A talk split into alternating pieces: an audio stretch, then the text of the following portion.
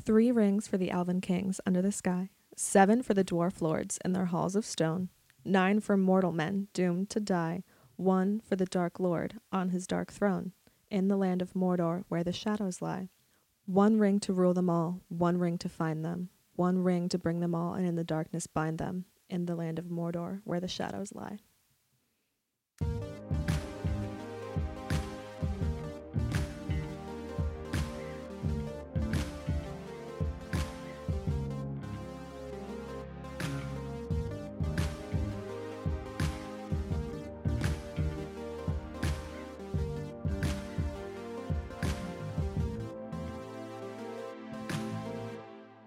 Hey there, Tolkieneers. I'm Danny J. And I'm Joel N. And together, we are Keep on Tolkien.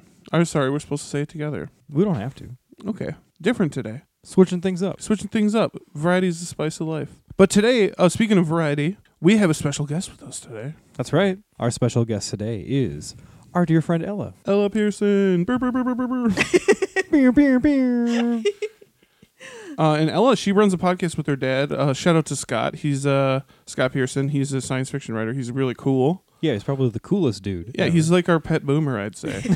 he's he's basically uh, everybody wants him to be their dad. yeah, I wish he was my father. Yeah. I, I get a lot of that. yeah, I wish your dad was my dad. He's everyone's pet boomer. He's, yeah. So collectively, Ella and Scott have their own podcast called Generations Geek. Yeah, yeah. Let's uh so yeah, Yeah. introduce yourself. Tell Yeah, us a hello, little bit it's me. about- I'm Ella. Hello, it's me. Hello, it's me. I'm Ella. Um, I have a podcast called Generations Geek with my dad, where we talk about all things geeky. Yeah. How long have you been doing it? Like seven years now. Yeah, Dang. since I was like 14, maybe ri- going on eight years. Yeah. Yeah, it's wild out here. Yeah, so you guys have like how many episodes do you have? Like Oh, God. I don't know. I think you're in the fifties, aren't you? At least, well, we have like a few because we do like seasons, or I think we call them series br- in, yeah, the, yeah, in, yeah. The, in the Like British, Yes, fashion. the Oh, very yeah, British, yeah. oh, huh, huh. Uh, so yeah, it must be at least 50 some. Yeah. I don't know. Yeah, they've been going for a few years longer than us. Haven't Oh yeah, you- they've been they're more uh, established. Um, yeah, um, it's one of my favorite podcasts. You guys should definitely check it out. Uh, they just got their own uh, uh, s- like SoundCloud and everything, right? Yeah, we have our own separate channels now. So Hell yeah. we need to get our numbers back to where they should be. So everyone can look and give us reviews. Super fun. Love it. But uh, other than making podcasts, Ella is also uh, moonlights as a KOT fangirl. This is true. I do. It's my it's my part time job. And uh, apparently, sadly, this is uh, fulfilling some sort of dream that you have. it's cool. I mean, that's you know, to each his own. We're flattered. yeah, yeah. Thank you. But Oh uh, my yeah, we God. so you guys run a, f- uh, a family-friendly podcast over. at yeah, we, Generations very Inc. extremely. Yes. Yeah, but uh, this is not a family-friendly No. podcast. As I'm sure our listeners are aware. and uh, there's actually uh, uh, an episode, something uh, I want to paraphrase. Ella said that one day she was going to go on KOT and straight uh, let loose, I think she said.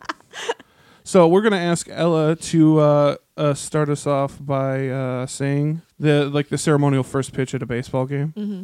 Uh, the first curse word. Mhm. Let's throw it out. Sure. Uh, let's. I'll go with uh, motherfucker. That's M O T H E R.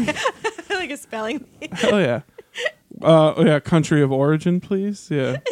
Some motherfuckers. First An curse oldie, word of but, the day. an oldie but a goodie. Yeah, oldie but a Motherfucker, goodie. very solid. Mm, Yeah. Motherfucker. Yeah. Well, now that that's out of the way, let's get into our topic for today. Yes, so for today's topic, we are continuing a series that we started not too long ago, our artifact series. Yeah, yeah, yeah. And today's subject, we're going to be talking about rings. Because, I mean, Tolkien is very heavily associated with rings. Right? yeah, it's not like, you know, it's called The Lord of the Rings or anything. Yeah, doesn't he write a book about that or something? yeah, there's a it's a series, I think. Yeah, fun fact. But what are rings? Yeah. Yeah, what Um, are they? They are a piece of ornamental jewelry that is worn snugly around the finger. Isn't there are other types of rings as well? Uh earrings and uh toe rings. Yeah, so we, we just want to differentiate. What we're referring to here when we say rings are actually called finger rings. Yeah, finger rings. And there are uh many finger rings in uh in Tolkien. Yeah, some of the most famous finger rings come from the Ring of Power scheme. Yeah, and Sauron is the master of finger rings, the um the lord of finger rings, if you will. Yeah, he's responsible for th- like what twenty different fingerings that make up the Rings of Power scheme. It's At a lot of- least uh, 20 known finger rings, yes.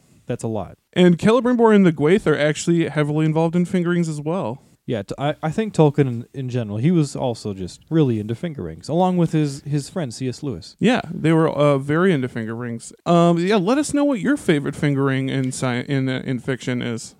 So let's talk about uh, rings in real life. Yeah, rings in real life. That's they're a So, real yeah. human artifact. Yeah, in context to our lives. So humans have been making rings for thousands of years. The earliest examples were actually found in the Indus River Valley from around 3000 BCE. Right on. And rings are typically made of a rigid material that can be shaped into, you guessed it, a ring shape. Yeah, some examples of these materials metal, bone, wood, stone, glass. But yeah, you can make them out of pretty much uh, anything. Yeah, rings are often made of a valuable material, but they're mostly symbolic. They can be a sign of authority, uh, like signet rings.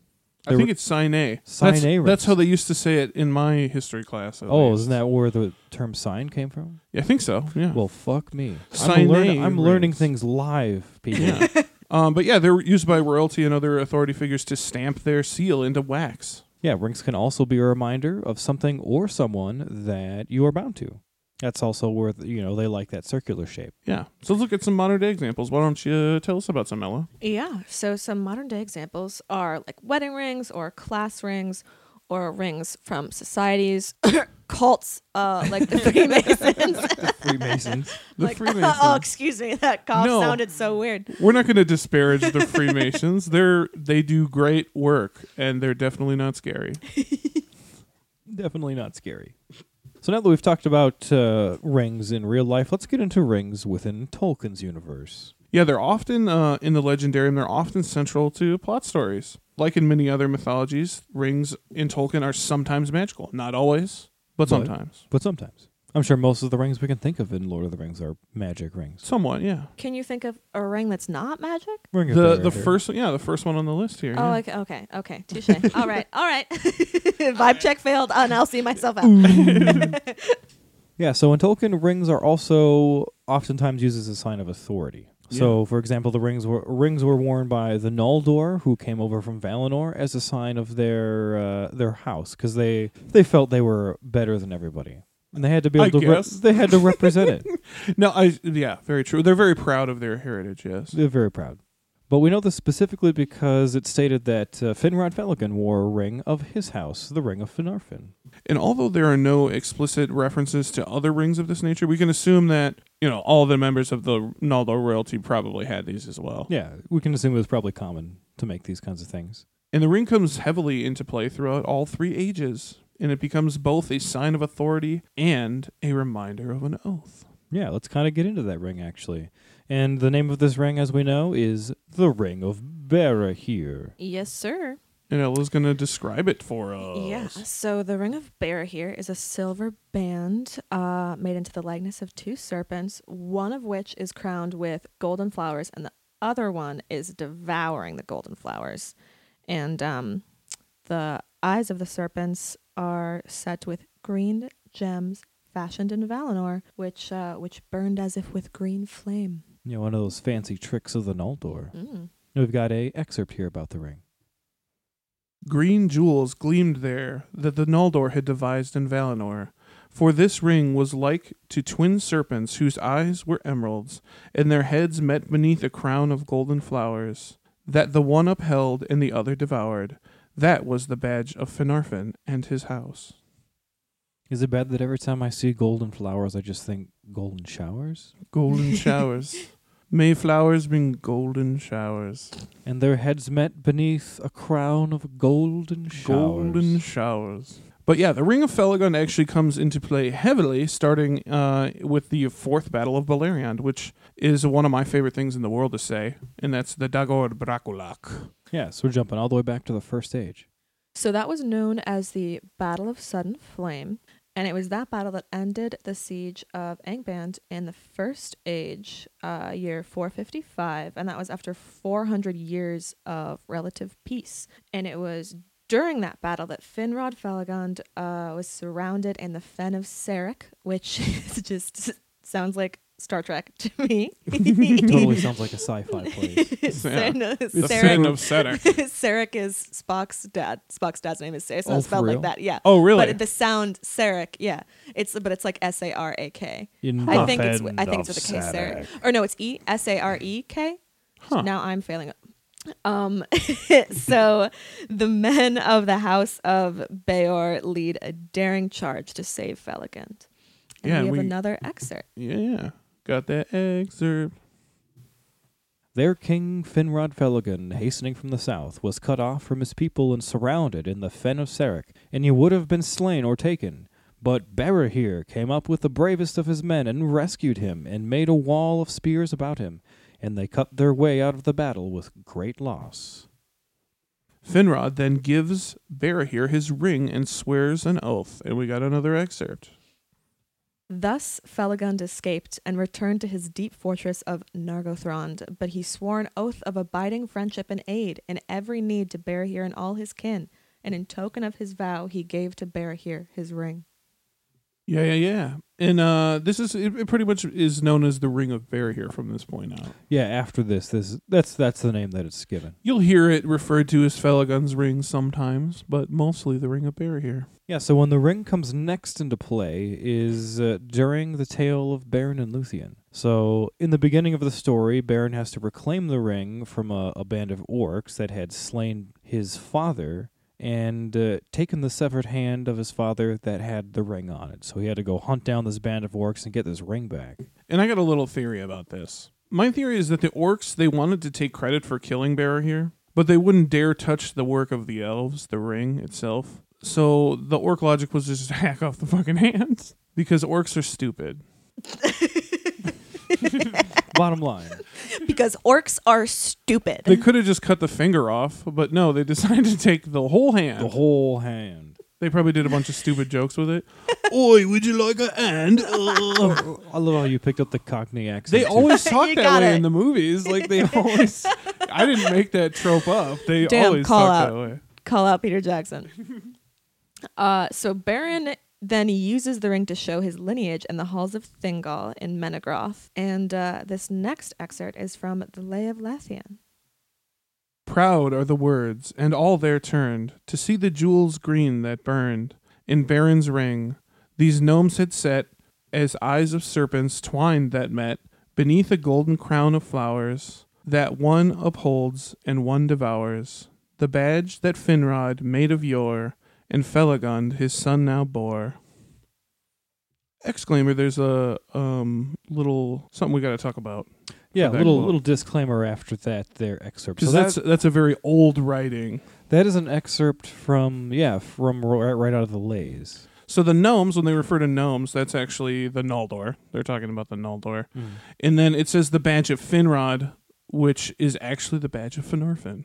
Yeah, so an edit that came years down the line when it says uh, yeah beneath the golden crown of flowers is the one that upholds and one that devours the badge of Finrod made of yore. It's supposed to be the bad the badge of Finarfin. Finarfin made which of doesn't yore, really work and in the Felagund rhyme. his son Yeah. because Finrod is Felagund. So that Same dude. yeah saying Finrod and his son Felagund doesn't make sense. So correction. Yeah, just so uh, you guys out there, I know you're very particular. yeah, I know someone out there caught that and was like, "Mah." Uh, Baron also uses the ring to gain entrance to Nargothrond. So Baron knows that the road to Nargothrond is chock full of hunters, like elven hunters, because the elves of Nargothrond are very secretive folk. They'll just like hunt you down and kill you without you even seeing them. So uh, yeah, during the days of Felagund, Nargothrond was kept secret, and uh, at this point, Baron comes comes close enough to where he knows the hunters can see him, but he can't quite see them. Yeah, we got a little excerpt about this moment. Very cool. Therefore, ere Baron had come far upon his road, they were aware of him, and his death was nigh. But knowing his danger, he held aloft the ring of Falagund, and though he saw no living thing, because of the stealth of the hunters, he felt that he was watched, and cried often aloud, I am Baron, son of Berahir, friend of Felagund, take me to the king. Take me to the king. The oath of Felagund eventually leads to his death in the dungeons of his own damn tower. Yeah, which is pretty sad for good old King Felagund. Yeah, for more on that, we talk about that in our Finrod character profile, which is part three of the Princes of the Noldor series. Yeah, you can also go back to our Baron and Luthien episode too. So, after the death of Finrod, the oath had been fulfilled, and the ring, now mostly called the Ring of Bear here, became a symbol of authority and then became an heirloom of all the descendants of Baron and Luthien. Right, which means it uh, it survived the second sacking uh, the second sacking of Doriath in 506 of the First Age. Yeah, it's taken after that sacking over to the Havens of Sirion by Elwing, and uh, she's basically the only surviving child of Dior at this point. So for the two that are gone that we don't know about. Yeah, we assume they died, the two sons. But after that, uh, it survives a third kinslaying at the Havens of Sirion in the year 538 of the First Age, and was eventually given to Elros, son of El- Earendil. Yeah, yeah, yeah. And he was, a fo- of course, for you Dunedain heads out there, wah! um, um, he, be- he became the first king of Numenor, known Cool. as uh, Tar Minyatar in Second Age 32. Good old Elros. Yeah, yeah. So up until the year 740, the Ring of Barahir was an heirloom of the kings of Numenor. Yeah, then it was actually passed down through the line of the Lords of Endunier. And that was starting with Valandil going all the way to Elendil the Tall. Yeah, and Elendil the Tall is the one who took it with him from Numenor back over to Middle Earth in the year uh, 3319 of the Second Age. And there, it for a time was the heirloom of the High King of the Dunedain. And with the death of Isildur in year two of the Third Age, the ring became the heirloom of the kings of the North Kingdom, otherwise known as the Kingdom of Arnor. And then it uh, made its way through the kings of Arnor and the kings of Arthedain. And uh, this is where we come to King Arvedui, uh, who was the last king in the North Kingdom. As I'm sure everybody knows. you Dunedain heads out there, yeah! Um, and in Third Age uh, is 1975. the 1975. Yeah, 1975. that was the year Jaws came out. Wonderful Whoa. year. But of course, that was in our time, not the third age of Middle Earth. but yes, in the year Third Age 1975, the Ring of Bear here again becomes a symbol of gratitude. And uh, so this is after uh, fleeing the northern uh, the northern kingdom, who, which is ruined. Arvidui and his men seek out the aid of the snowmen of Foreshell. Yeah, so Arvidwi gives them the Ring of Bear here basically as a thank you for taking them in after they had hightailed it out of the North Kingdom. And Arvidwi tells them that uh, it's not magical or anything and it's not worth much, but uh, that it's basically his people will ransom a lot for this. It's worth a lot to Arvidwi's people. Yeah, And we have an excerpt about this moment here, too. This is a thing of worth beyond your reckoning, for its ancestry alone. It has no power, save the esteem in which those hold it who love my house. It will not help you, but if ever you are in need, my kin will ransom it with great store of all you desire. yeah, yeah. And this actually uh, eventually did happen, although it is not documented when. Yeah, the ring does get traded back, basically. Yeah, and uh, it is uh, from then on kept safe in Rivendell. So, in the year 2952 of the Third Age, is when the Ring of Barrett here is finally given to the guy we all know and love, Yeah, yeah, Aragorn II, also known as Elisar, yeah, yeah. the 16th and final chieftain of the Dunedain. of course, of course. Uh, and then it was in 2980 of the Third Age that Aragorn gave the Ring of Bear here to Arwen as a sign of betrothal in Lorien, um, which is deeply significant because the ring once again becomes a sign of an oath sworn. How beautiful. Baron and Luthien part dos. Bart Exactly. Totes. but actually, this time, uh, the oath is in, in the other direction, it's, Which is kind of funny. It's yeah, cool. It's kind of cool. It's going from the yeah, like he meant it that way. it's going from the House of Barahir back to the House of Finarfin because, as you all know, Arwen is actually the great granddaughter of Finarfin. Yeah, so originally it was going from elf to man. Now it's going from man to elf. To e- elf. all the way back in a circle, just like, Just like a just ring. like a Ring. fucking ring. oh my god! Ah! Shut it off, Joel. We're done for the day. We've made it. We've made our point. We've blown our mind We've too come many full times. circle. Yeah, so the fate of the Ring of Bearer here in the Fourth Age isn't really known, but uh, many people like to think that Arwen gave it to her son, Eldarion, before she died in the year 121 of the Fourth Age. And then from then on, it's really anyone's guess. Well, yeah, let's talk a little bit about the uh, the symbolism of the Ring of Bear here. It's a sign of friendship between the Edain and the Eldar, which is shown on several occasions. Um, it's also the sign of an oath sworn to another, examples being Finrod, Arbidui, and our favorite Aragorn. And it's also a reminder to the wearer that you are bound to something. So, an oath of friendship, or kings would see it as a symbol that they are bound to their people and their well being and continued existence. Yeah, yeah. Let's talk a little bit about uh well, so that's yeah, pretty much uh we got all we got on the Ring of Bear here. That's my favorite artifact ever. Yeah, I know that's one of your faves. You're wearing it right now. I'm wearing it right now. Yeah, I bought it for too much money. It's, like- a pretty awesome replica, though. It's It silver is. and shit. Listen, and see if you can hear it. It's heavy. It's heavy. Yeah. That was a good sound. Yeah, you know, you know, if it's heavy, that means it's worth something, right? Oh, of course, yeah. It's made of pewter. So now let's uh, stray away from the Ring of Bear here and get into some of the magic rings. Let's let's talk about uh, let's let's start just by kind of talking about the rings of power scheme in general. Do you believe in magic? In a golden ring. In a finger ring, In a finger ring. a magic finger ring. show you a magic finger I'll ring. show you a magic finger Oh ring. Oh. Jesus! Ugh. Um, so this was uh, just some shtick that Sauron tried to pull in the early Second Age, with the objective essentially being to enslave the entire free world. Yeah, whatever. Uh, Yeah. He's such a nice guy. Sure is.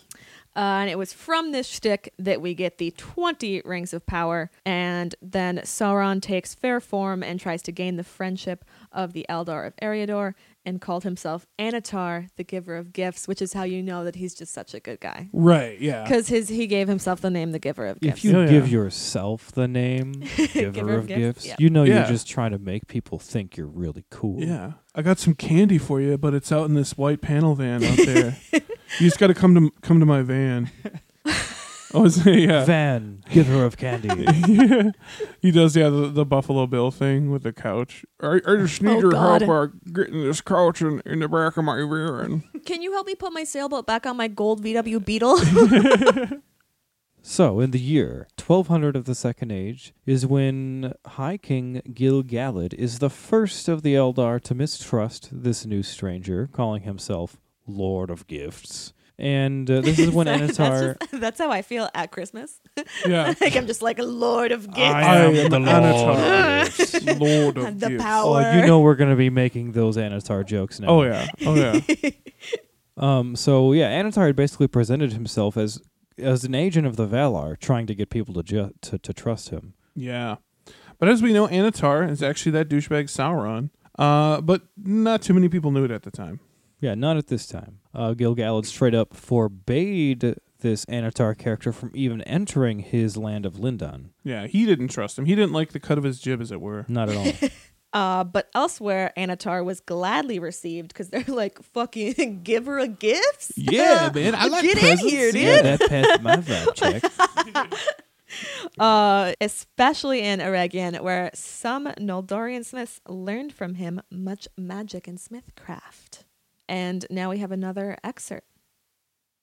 Alas for the weakness of the great! For a mighty king is Gilgalad, and wise in all lore is Master Elrond, and yet they will not aid me in my labors. Can it be that they do not desire to see other lands become as blissful as their own? Fucking douchebag. T. Yeah, trying to tempt them. Yeah, so in Eregion there was a a specific brotherhood of Naldor mastersmiths called the Gwaith Imirdain. Is that how you'd say it? I think so. And they're Uh, the the people of the jewelsmiths is what that translates to. Yeah, the Gwaith they were founded back in the year 750 of the Second Age by Celebrimbor himself and some other Naldor smiths who had settled in Eregion, and they were easily tempted by the uh, the offer of Anatar since they really wanted to bring the joys of Valinor to Middle Earth. So they really kind of succumbed to his argument. Yeah. And the Gwaith were already pretty OP when it comes to their smithcraft. But under Anatar, uh, their, uh, in his guidance, they became more skilled than any other smith, save for Feanor himself. Yeah, that's really saying something. Yeah, so under the guidance of Sauron, this is when the Gwaith create the seven rings of the dwarves and the nine rings of men. Hmm. Mm. It was in the year 1500 of the Second Age that the Gwaith y Myrdain reached the height of their power and began the forging of the Rings of Power under the guidance of Anatar, Sauron, Dick, Dick. Dick. Dick. the rings of power could prevent or slow the decay of the mortal world, preserve what was desired or loved, and also enhance the natural powers of a possessor, even if that means disrupting the natural course of the mortal world. You know, as we kind of see, like uh, in the course of Gollum. Mm. Yes. Yeah, it kind of disrupted the natural course of, of things, and he just a turned into little. this nasty, gangly, uh, gangly Yeah. creature. you know. Just yeah. Ugh. What a gross. Gollum is what I'm like when I get up in the middle of the night for water. Yeah. Uh, Just me, like, just on all fours. I love uh, when I during uh, during Lent is uh, when I like to eat a lot of fish. So I always think like, "Tis my wish to catch a fish, so juicy, sweet." I always imagine him slapping that fish. Yeah, just. I want to go fishing with my like my son for the first time, and I like catch like a s- like a tiny ass like sunfish, and I'm this is just like, what we do. Then. Beating yeah, it. sorry, like the life of Pi. yeah, yeah, exactly, when he kills that fish. yeah. Sorry, PETA people. Uh, No, we uh, we don't uh, torture animals. Oh god, That's I'm a not cool. vegetarian, so Yeah, yeah, you yeah. do not enjoy the torture of animals. No, of course not. So when Anatar, the giver of gifts, lave, uh, leaves Eregion in the year 1590, he's actually leaving for Mordor secretly. Nobody knows that. But uh, while he's gone, this is when Celebrimbor takes the time to make the three Elven rings, partly using those teachings those teachings of Anatar. But since he wasn't there, he didn't lay any any evil hands on them. Yeah. Uh, but while in Mordor, Sauron, sneaky, sneaky fucker, he created the One Ring. Yeah, so they both kind of thought they were you Being know, sly, yeah. being sly to the other, and they both made rings. I'm gonna make a ring without my buddy this time. And the other That'd be guy like- like, "Meh, I'm gonna make three rings. Yeah. That'd be like if I just made a podcast episode without Joel. He'd be like, what the fuck, Whoa. dude? I'm well. Then I'm gonna go make three. I'm Without going to go you. make three without you. Uh, yeah, like, uh, I noticed there's a new episode in the feed today, bro. What the fuck?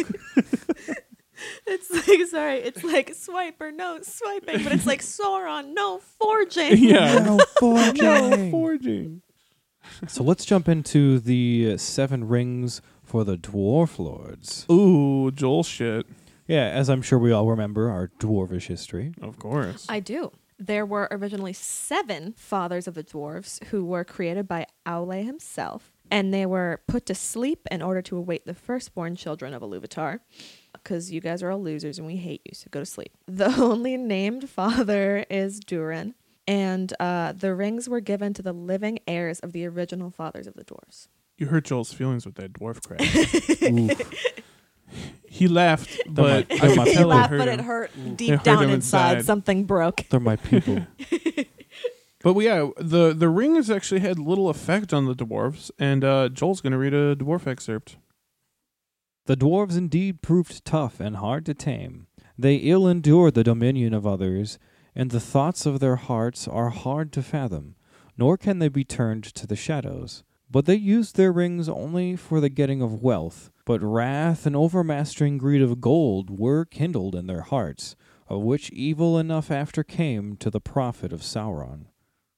And it is said that the rings are responsible for the seven hordes of the dwarves, which is something that I didn't know about. Yeah, that's something I wasn't aware of. I mean, obviously everyone knows that dwarves all about, you know, hoarding Hordes, gold yeah. and stuff and like we know about like dragons taking dwarven hordes, but I didn't know Yeah, there's a specific like mythical seven. Right. Mm-hmm. Yeah. So each of the seven lines of dwarves got one of the rings and each one of those rings caused its own Horde. So Mm-hmm. that also means each house has a horde, a horde. which is pretty cool. I want to see what some of those eastern dwarven hordes were like. Yeah, dude, I kind of want to do an episode of hoarders, but just with with like smog, like Dwarves and dragons and like you guys. just like the camera crew's like, is that?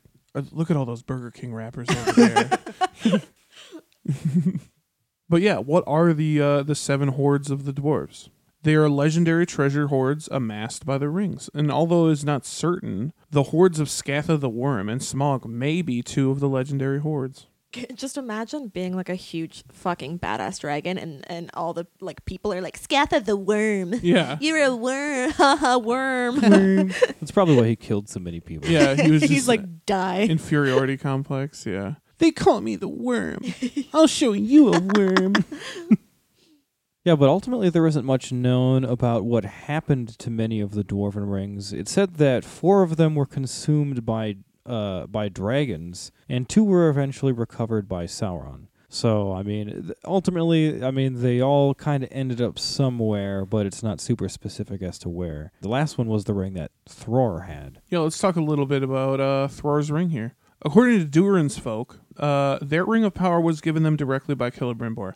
They won't even cop to having any contact with Sauron. Yeah, they don't want to admit that Anatar could have given it. They they think that uh, it was given directly to Durin by Celebrimbor. Yeah, because they're cool with Celebrimbor. Everybody is, really. Right. But originally, um, it was gifted to Dur- Durin the Third of Khazad-dûm, and the ring survived in secret until it came into the hands of Thrain after the death of his father Thror. Thror died at uh, Anzanulzabar, right? As an Olbazar. Uh, God damn it!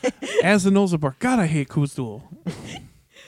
Uh, so Thrain lived as an exile in the Blue Mountains after Smog took Erebor in 2770 of the Third Age, but he longed in his heart to return to Erebor and reclaim their treasure. Uh, which may have been caused by the ring, but he was captured by orcs while on his way to reclaim Erebor in 2845, later in the Third Age, and uh, he's then brought to Dol Guldur and tortured, and the ring was taken, including the key in the map. They took the key in the map. No, unfor- no, they didn't. Luckily, yeah. they, they did didn't. not. They he had it, and that's when Gandalf got it. Yes. Yep. Yep. Yeah. He was like, "Oh, Thrain's in a pit. Uh, Let me just let me let me just cop that key in that map." Um, so uh, Sauron either wasn't interested in them, or he hit him way up his butt. yeah. That's Yeah, the, KOT Key, theory is that uh, he hit him Way up, his butt. the key and the map were so far. Like of all the so things far to up his hide, butt. why would you hide a key and a map? So Well, and far the up your key butt, is not the ring. A lot more All jagged the way. and awkward shaped than a ring would be. I'd rather put a ring up my ass than a Right. key. Man, Thrain And making one of those old parchment maps that wouldn't feel good either. Listen, you No. don't know what you're capable of putting up your butt until you need to put something Yeah. up your butt. Until I it's like- speak from experience. Just kidding. It sounds like I'm like, I know this for a fact. Yeah, you know. It sounds like Thrain was actually looking for a challenge. yeah. All right, so enough about the dwarvish rings. Let's get Enough about into butts. the uh, Enough about hiding things in Uranus. let's get into the nine rings of men. yeah. Uh, while the dwarves were relatively unaffected, this is definitely, definitely not the case for men. Uh, they were very quickly dominated by Sauron. Men proved easier to ensnare. Those who used the nine rings became mighty in their day, kings, sorcerers, and warriors of old. They obtained glory and great wealth, yet it turned to their undoing. They had, as it seemed, unending life, yet life became unendurable to them. They could walk if they would, unseen by all eyes in this world beneath the sun, and they could see things in worlds invisible to mortal men, but too often they beheld only the phantoms and delusions of Sauron. Dick. Yeah, isn't that such a mean excerpt? It's like, not only are you totally like not a, a human being anymore, you're just going to be tripping balls the whole time with just horrible things that Sauron wants to show Not you. know what's real. Yeah. Not know what's Sauron. Yeah, dude. Men proved easier to ensnare. Men proved easier to ensnare. Me in England, like, yes, I'll take a gin and tonic. yeah. Thank you, and I will see you never. So it's not known exactly who the nine were that uh, were given the rings, except that three of them were of the high race of Numenor, and one was an Easterling. And they eventually fell completely under the dominion of Sauron and became, as we know, the Wraiths. And we have an excerpt about these. And they became forever invisible, save to him that wore the ruling ring. And they entered into the realm of shadows. The Nazgul they were, the ring wraiths, the enemy's most terrible servants. Darkness went with them, and they cried with the voices of death. And this is why they're always seen as black cloaked figures, because there really isn't anything else to see. Yeah, they're kind of a, a ghost. Yeah.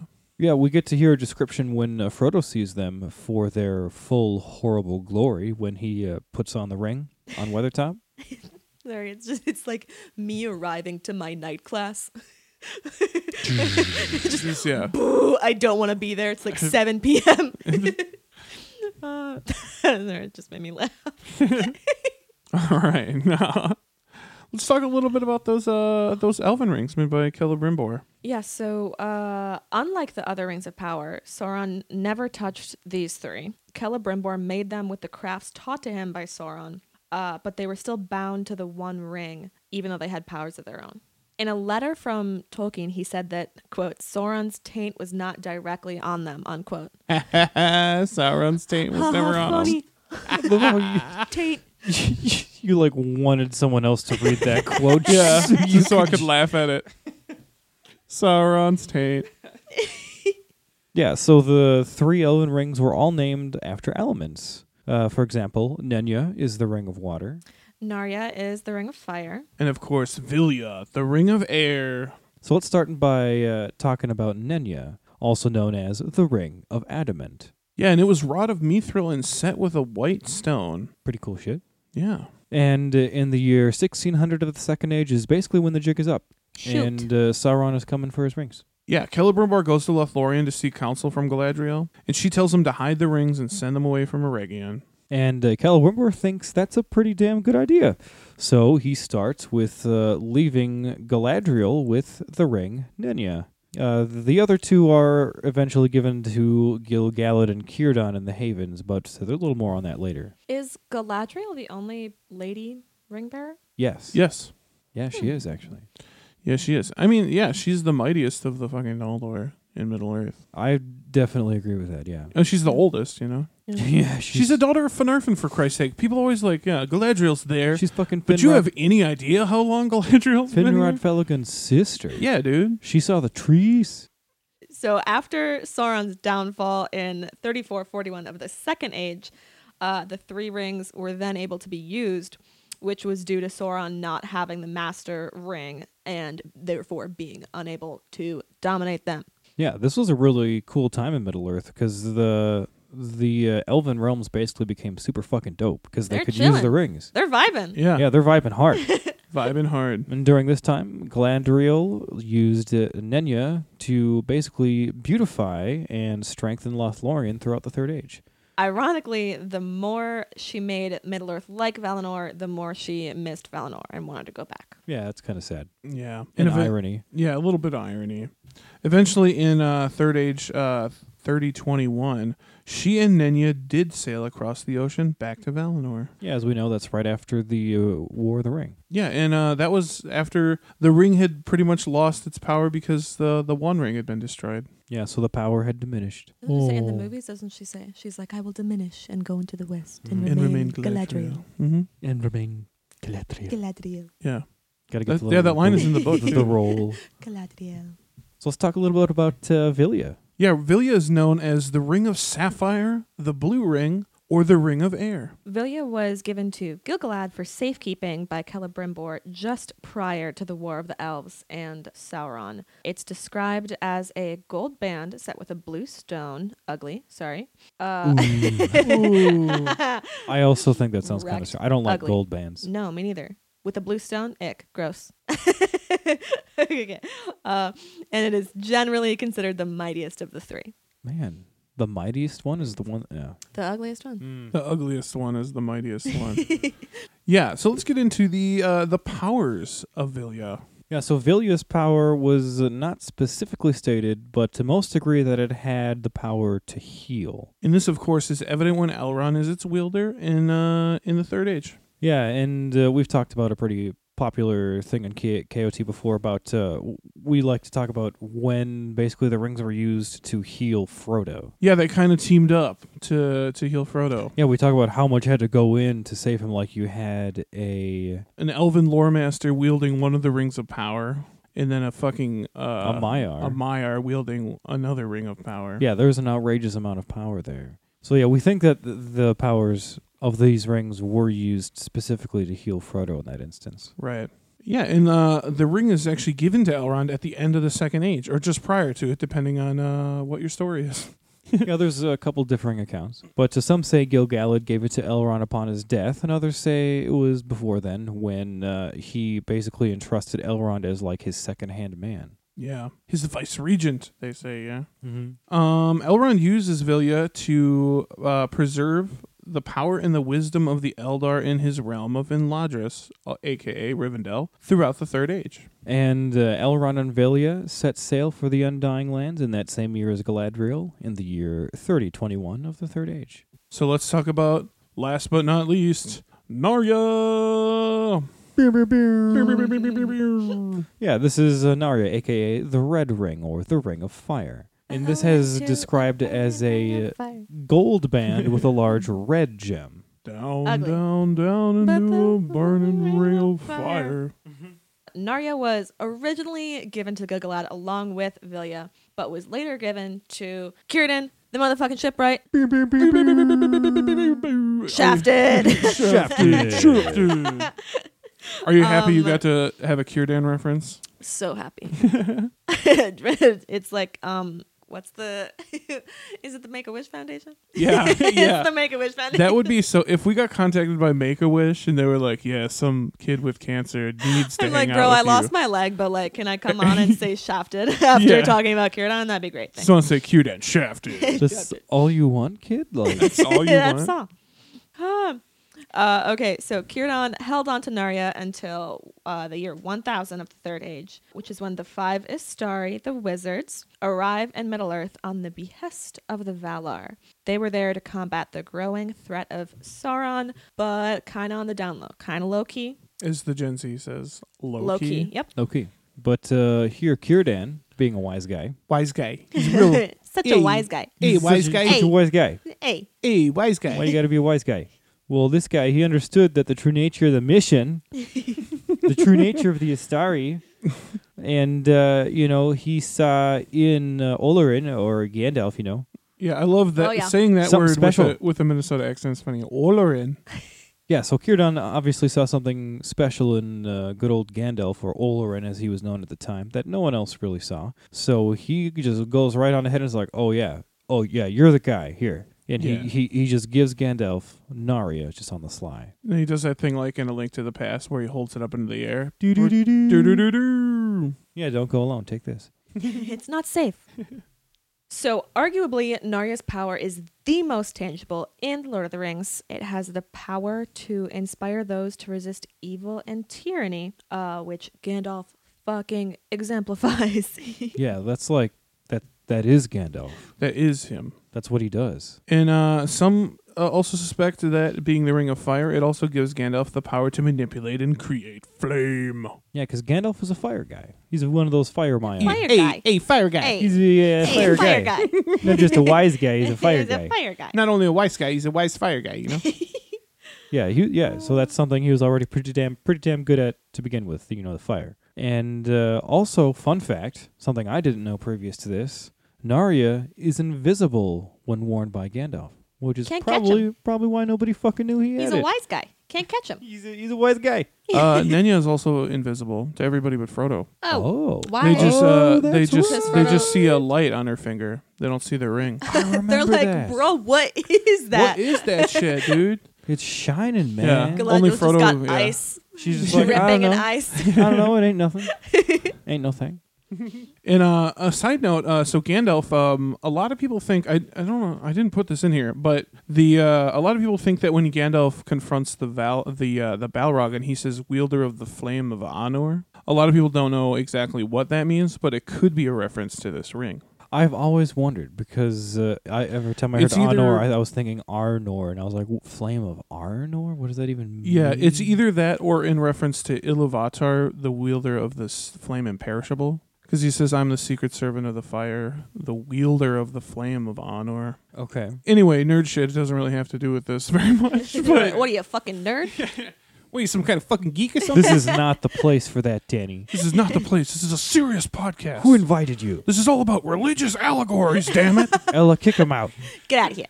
Yeah. So ultimately, uh, Narya uh, sets sail with Gandalf to the Undying Lands in the year thirty twenty one of the Third Age, Yeah, yeah. and that's uh, that's about all we have on Narya. Yeah, yeah. That's it for this episode of Artifacts Rings. But wait, Is what about the one Ring. That's right. Uh, we actually decided that um, we're actually going to just do a full artifacts episode on the One Ring at some point here in the future. Yeah, rather than uh, really cut the one ring down and shove it into the, all this other stuff, we're going to just give it its own episode. We can totally talk about the one ring on its own. It does. It's kind of a big deal. Yeah, Deserves it's a it. pretty big deal. Yeah, yeah, yeah. It's like the ultimate Yeah. horcrux.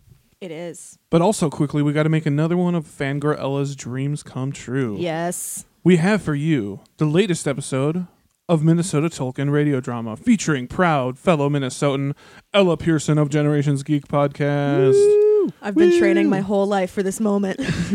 Do, do, do, do, do, do, do, do, do, do. Just running up steps in, Literally, yes. Yeah. in Philadelphia. mhm. Wearing Converse. So we hope you guys enjoy this uh, next installment of uh, Minnesota Tolkien Radio Drama. Here we go. It was in this time that the War of the Elves and Sauron was nigh. Sauron would come to Eregion and take the Three Rings by force if he could. And now Celebrimbor seeks counsel from the most powerful of the Eldar in Middle-earth, Galadriel, Gil-galad, and Círdan the Shipwright. Celebrimbor sits alone at his home in Eregion. There is a knock at the door. He is expecting company. Oh, oofda. That must be them. It's about gosh darn time, you know. Celebrimbor opens the door to a sight few and are to have the pleasure to behold. There stood the Lady Galadriel. She had some sort of a dish in her hand. Oh, I out there. Well, if it ain't my beautiful cousin Galadriel. Ah, how you been? What you got there now? Oh, I just thought I'd bring some tater tot hot dish for the night, you know. Thought we might get a little hungry. Oh, yeah. I bet we will, hey? So who else is coming then? Oh, uh, Gilgalad should be here uh, any darn second now. Oh, yeah, for sure. Is Kieran coming with him then? I was hoping for some of that dynamite lutefisk of his. Oh, yeah. That's good lutefisk there. Just then, a knock is heard at the door. Oh, that must be him now. Oh, yeah, for sure. Celebrimbor moves over to the open door. Gil-galad is standing there, beaming with a case of beers under his arm. Oh, yeah, there, cousin. How's the weather out there, huh? Oh, not bad, eh? What you got there now? Oh, just thought I'd bring some hams over for the night, you know? Oh, yeah. We could all go for a hams right now, hey? Yeah, your auntie's here. Oh, yeah? I out there, auntie. How you been? Been a while, huh? Oh, pretty good, yeah. Is Kieran with you by chance there? Oh no, you wanted to go fishing. He sends his best though. You send any lutefisk? Ho ho ho! Oh yeah, I wish, eh? The three then sat down and feasted on tater tot hot dish and ham spear. The mood became more grave when Celebrimbor told them the story of Anatar and the Three Rings. I knew that Anatar was no good, eh? I had a sneaking suspicion that he might have been Sauron, you know. Oh, yeah, I know, hey. I should have listened to ya. Yeah, I really should have. I really goofed up on that one. Yeah, you goofed up pretty bad there. What are we gonna do about these gosh darn rings, eh?